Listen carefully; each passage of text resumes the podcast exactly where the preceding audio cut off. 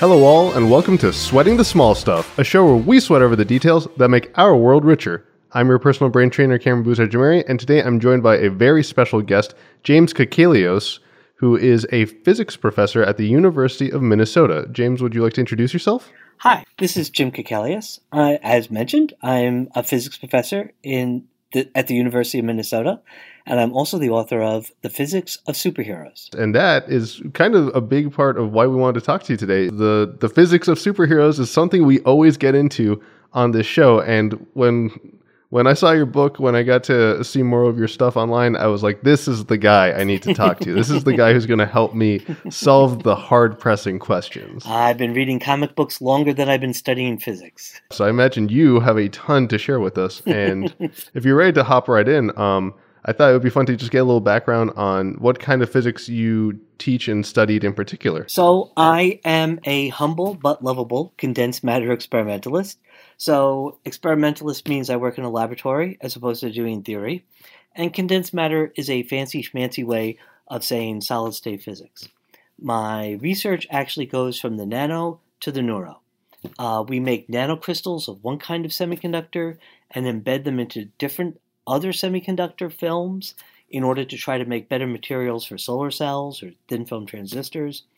And I have collaborations with professors in neuroscience where we take the techniques we develop to study electrical noise in disordered semiconductors and apply them to voltage fluctuations in the brain. That so I would like to take a moment and appreciate just how small the things you work with are because if you take your hair, if I recall, a hair is a few micrometers across, correct? Actually, a, a human hair average diameter is 100 microns. Uh, one micron is a ten thousandth of a centimeter, a millionth of a meter. Mm-hmm. Um, and uh, uh, basically, uh, a micron is roughly the size of a cell in your body. A nanometer is a billionth of a meter, and it is essentially the length of three atoms end to end. Um, if you had a little sphere and it had a radius of one nanometer, it would have approximately 200 atoms. That see that that's mind blowing to me because this is manufacturing at a scale that is so minuscule, so hard to wrap your mind around that you like you would think, oh, it's super tiny, so it should be easier to manufacture en masse, but the precision needed is on a scale most people probably can't even comprehend. And and the interesting thing is that the properties of the material change when you make them very small. Um, because of quantum mechanics, when you make when you put the electrons in in a material in a box that's so small that the electrons start to sense that they're in a box and they can sense the the, the distance between the walls of the box the properties of the material change. And so if you want to change um, uh, how well a material absorbs light it used to be that you'd have to add some sort of chemical impurity to it. But now you can also just simply take without adding any chemical impurities, changing the size of the material, change how it, it interacts with light. So, really, being able to control things on the nanoscale frees us from the tyranny of chemistry. That's amazing. First of all, because I absolutely adore how you describe that, but also because I think I have cherry picked what I hope you will enjoy as the perfect topic of discussion. You probably don't know, but I have been working on a series I've referred to as the scale of life. Basically, in movies and cinema, we like to see things that are suddenly scaled up or down. Like you see Godzilla is this gigantic monster the size of multiple buildings. Right. But for today's episode, I'd thought it would be fun to go talk about one of my favorite superheroes to, I guess, tear to shreds. Ant Man. I'm sure you're familiar with this guy. Yes, yes. Henry Pym. Uh, no, now it's Scott Lang. Yes. And so the first episode we did ages ago, back when this when the world was new and this podcast was young, was about Ant Man's inability to see. Mm-hmm. Basically, as a person gets smaller, their iris would also get smaller to the point where not enough light would come in for the normal human eye to function. Well, it depends on how small you're talking about. If you're the size of an ant, um, you're still your iris is still large compared to the wavelength of light, but just on on a human scale, our irises open, you know, several millimeters. The the light has a wavelength of roughly, say, from between 200 and 400 nanometers. So Um, let me just quickly do uh, 10 to the minus 7. Let's bust out our that's calculators. About, about one ten thousandth, uh, a hundred thousandth of a millimeter. So it's like huge compared to the wavelength. Um, think about water waves coming at the shore, and you have two piers, but they're several miles apart. And the fact that the piers are there doesn't really affect the water waves coming up and striking the beach. But now let's bring the piers in closer and closer and closer. If the piers are roughly the distance be, of, of a wavelength of the water waves, the waves will, will, will hit the piers and they will reflect off of the piers. They'll, it, they'll collide with each other then and create a diffraction pattern. And what you will see is not just the pure water wave. You, you cannot ignore the influence of the fact that there are these piers right next to you on either side. So it's kind of similar. When when um, Ant Man is the size of an ant, his eyes, his iris is roughly only seven times the wavelength of light, as opposed to being many hundreds of times the Mhm. wavelength of light. Now you start to get diffraction effects. You start to get blurring. You get to see double images. Mhm. So there's two things to note here. One is this is why it's crucial for Ant Man to wear his helmet when he's shrunken, because the helmet presumably has eyepieces that correct for this and uh, enable him to see normally.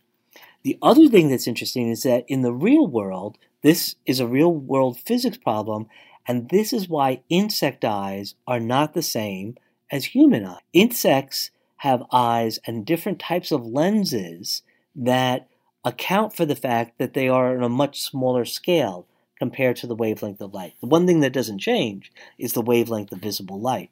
So, but if you're making if you're going much smaller, you have a different type of lens. Ant eyes have all of these multiple lenses, and basically what they're very good at is detecting changes in light and dark and any motion. Uh, because typically um, on the insect level, they don't use vision in order to navigate the world. They use other senses. They can even sense air pressure with the hairs on their body. And ants' eyes have to do different things than a human eye. The ant is not like bas- needing to read the newspaper or anything like that. Exactly. And I think so what I appreciate is the fact that you brought in the suit because I feel like people don't fully appreciate how much extra work that suit has to be doing for Ant-Man to stay alive. Absolutely. Yep. Like it's it's not just the vision. I mean, there's another problem which is if you were either of them, Hank Pym or Scott Lang, and you become super tiny, your ability to breathe in the appropriate number of molecules of air to not suffocate is also changed because his mouth is only so big and the atoms around him aren't any smaller or any more dense. You're absolutely right. And this is encapsulated in one of my favorite scenes from a DC comic book, The Atom. Uh, Ant Man can basically only shrink down to the size of an ant, though in the movies he goes down into the quantum realm. hmm But the atom was always able to shrink down to subatomic size. And in one issue, he and a friend have shrunken down and they're having a very private conversation as they sit on an electron. and, and at one point, the friend stops, turns to the atom, and says, We're smaller than oxygen molecules. How are we breathing? and the atom gives a great answer. He says, I'm not sure. it's just superhero physics. But here's the interesting thing there is always, no matter how fast you're moving or what you're doing, there is a layer of air next to your body um, that is not moving relative to your body.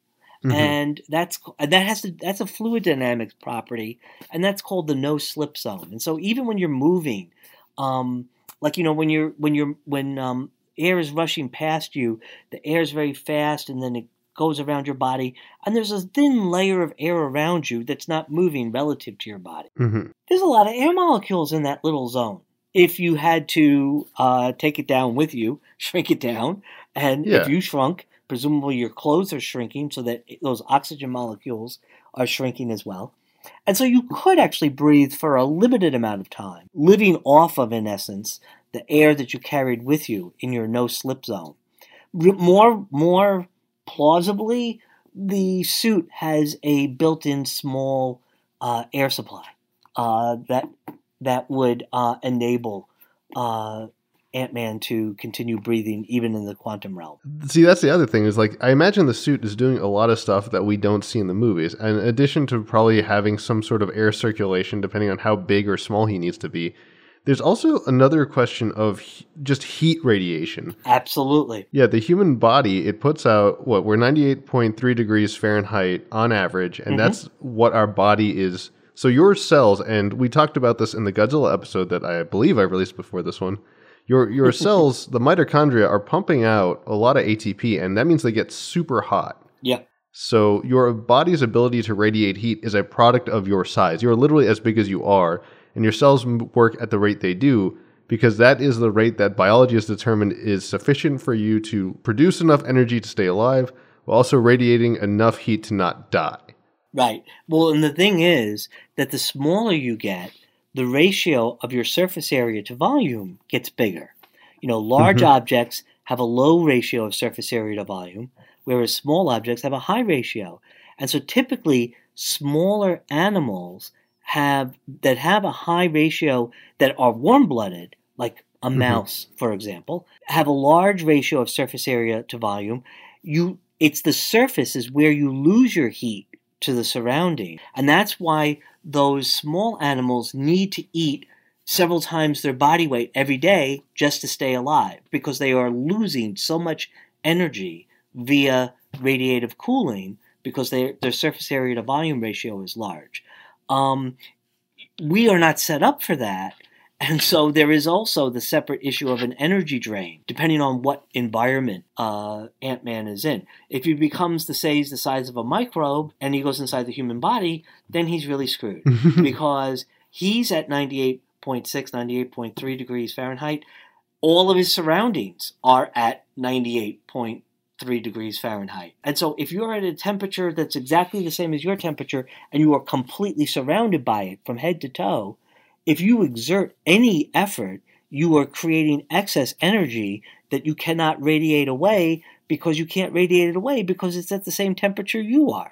You can only radiate excess heat to something that's colder than you. Mhm. So um, this was pointed out by Isaac Asimov in Fantastic Voyage number two, uh, volume two, um, where he uh, fa- uh, the, Isaac Asimov actually wrote the novelization of Fantastic Voyage back in the '60s.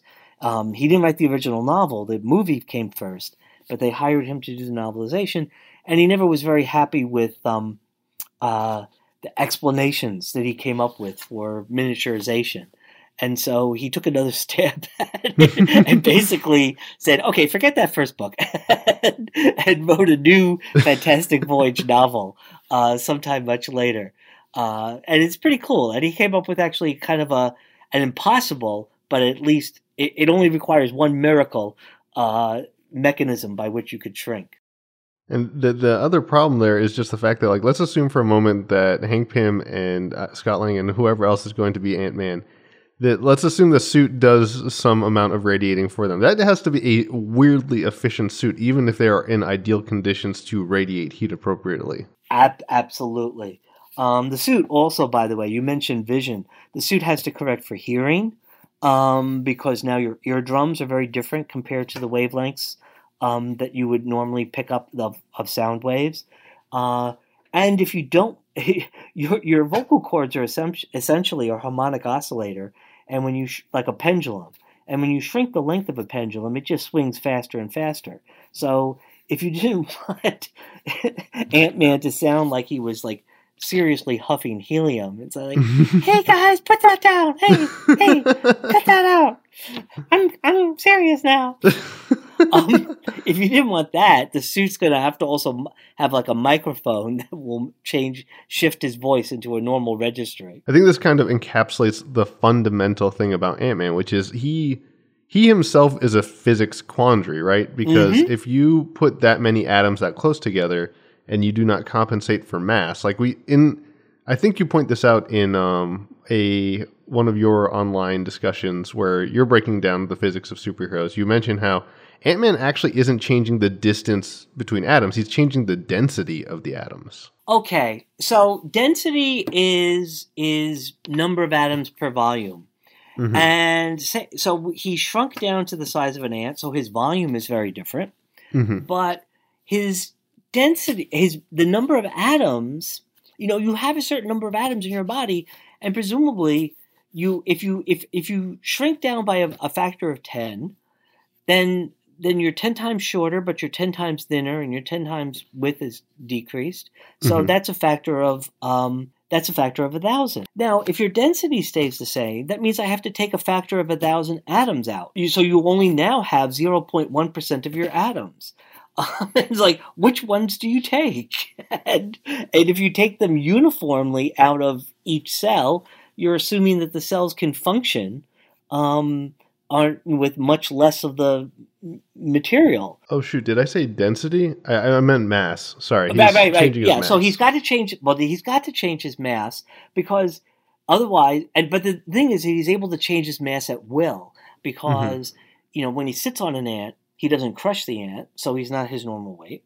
Mhm. But if he punches a guy when he's the size of an ant, you know he wants to be able to have more than the the, the, force of an ant. yeah, he wants that good good mass. Yes. Right. He must have the force. And so I actually came up with a mechanism. How, how does Ant Man shrink? I I like Isaac Asimov's proposal in Fantastic Voyage 2.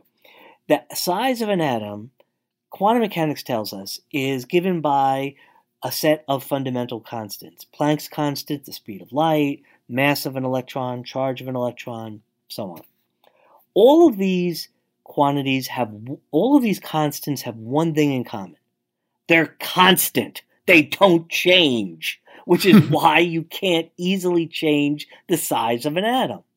So, you let's grant a one-time miracle exemption from the laws of nature and say that Pym has discovered a way by which, for example, Planck's constant can be made 10 times smaller. If you look at the size of an atom, Planck's constant shows up uh, Planck's constant squared. So if I make the Planck's constant 10 times smaller, the atom becomes 100 times smaller. So suddenly now I have the same atom, I have the same physics, it's, it's the same distance from the other atoms because they all shrunk, but now they're all 10 times smaller. Now they have the same mass, and so if you don't want that same mass to be in a much smaller volume, you have to interact with some other way to change the mass of the atoms. So Hank Pym presumably discovered the Pym field, which is this universal field that goes throughout the entire universe and it determines the size of atoms. The quantum excitation of the Pym field would presumably be the Pym particle. Mhm. There is another field that permeates all of the universe that determines the mass of all of the fundamental particles electrons, protons, neutrons. I think I And so- know this one. And this is the Higgs field. Yep. And the quantum excitation of the Higgs field is the Higgs boson. So the Higgs field, so what is going on, presumably, is that not only did Pym find the Pym field, they, he refers to it as the Pym particle, just like we talk about the Higgs field, we talk about the Higgs boson, the Higgs Mhm. particle. But not only did he find that, but he found a way to couple it to the Higgs.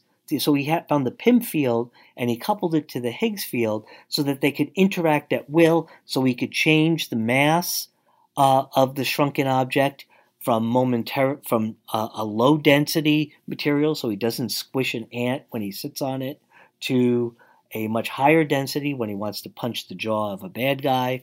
And this, to me, is the fun part of the physics of superheroes. It's not trying to actually explain something that is clearly impossible and is clearly fictional.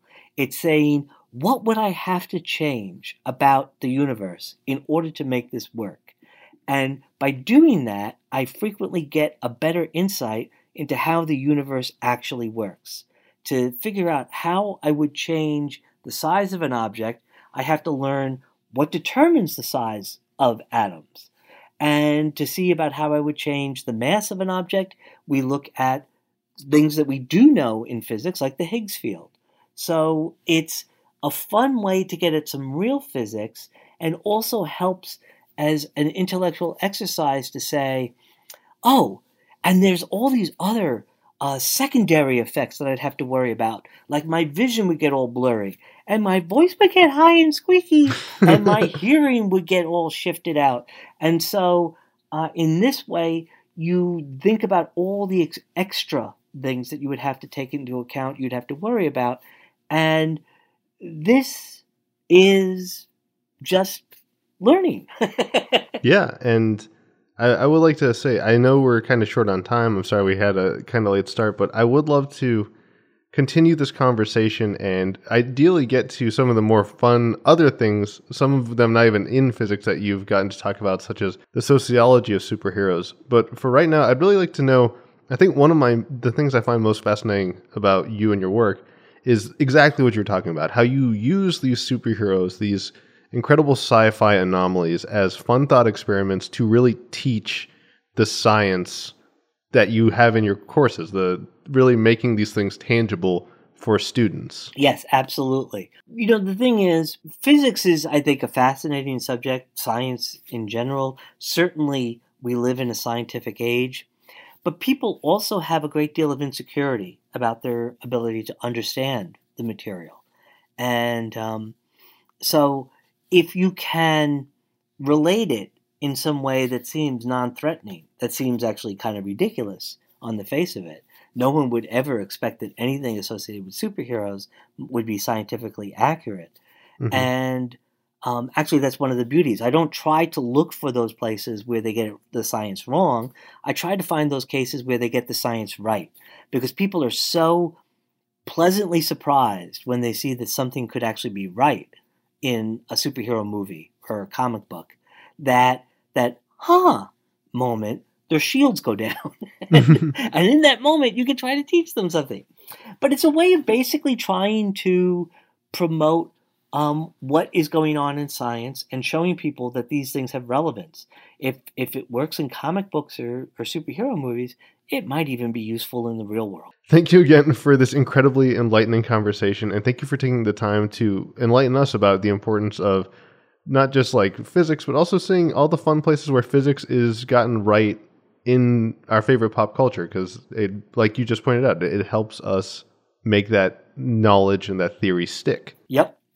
Oh, and I just got, I just realized now why you were asking me about the heat exchange uh, of Ant Man when he shrunk down real small, because that would be a perfect illustration of sweating the small stuff. Thank you so much for going straight to that joke for me. I think that's a perfect way for us to end. Um, but before we go, is there anything else you would like them to know about? Obviously, people go and find the physics of superheroes at your nearest bookstore. Not just the not just the physics of superheroes. I um also the author of the amazing story of quantum mechanics, which explains why in the 21st century we were promised jetpacks and flying cars when what we got instead were cell phones and laptop computers. And I talk about how quantum mechanics, while it might be very confusing, is actually a tremendously useful branch of physics.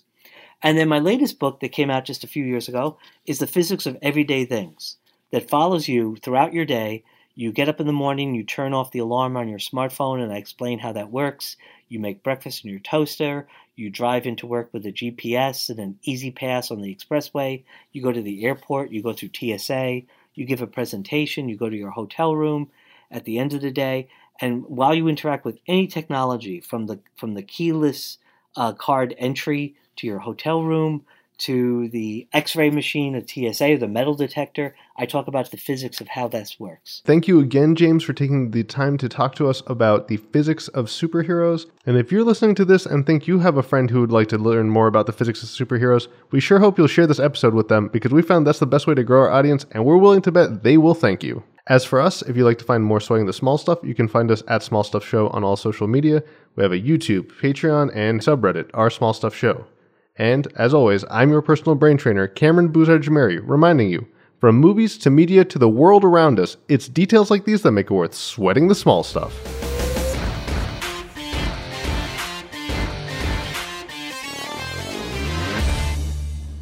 Thank you very much.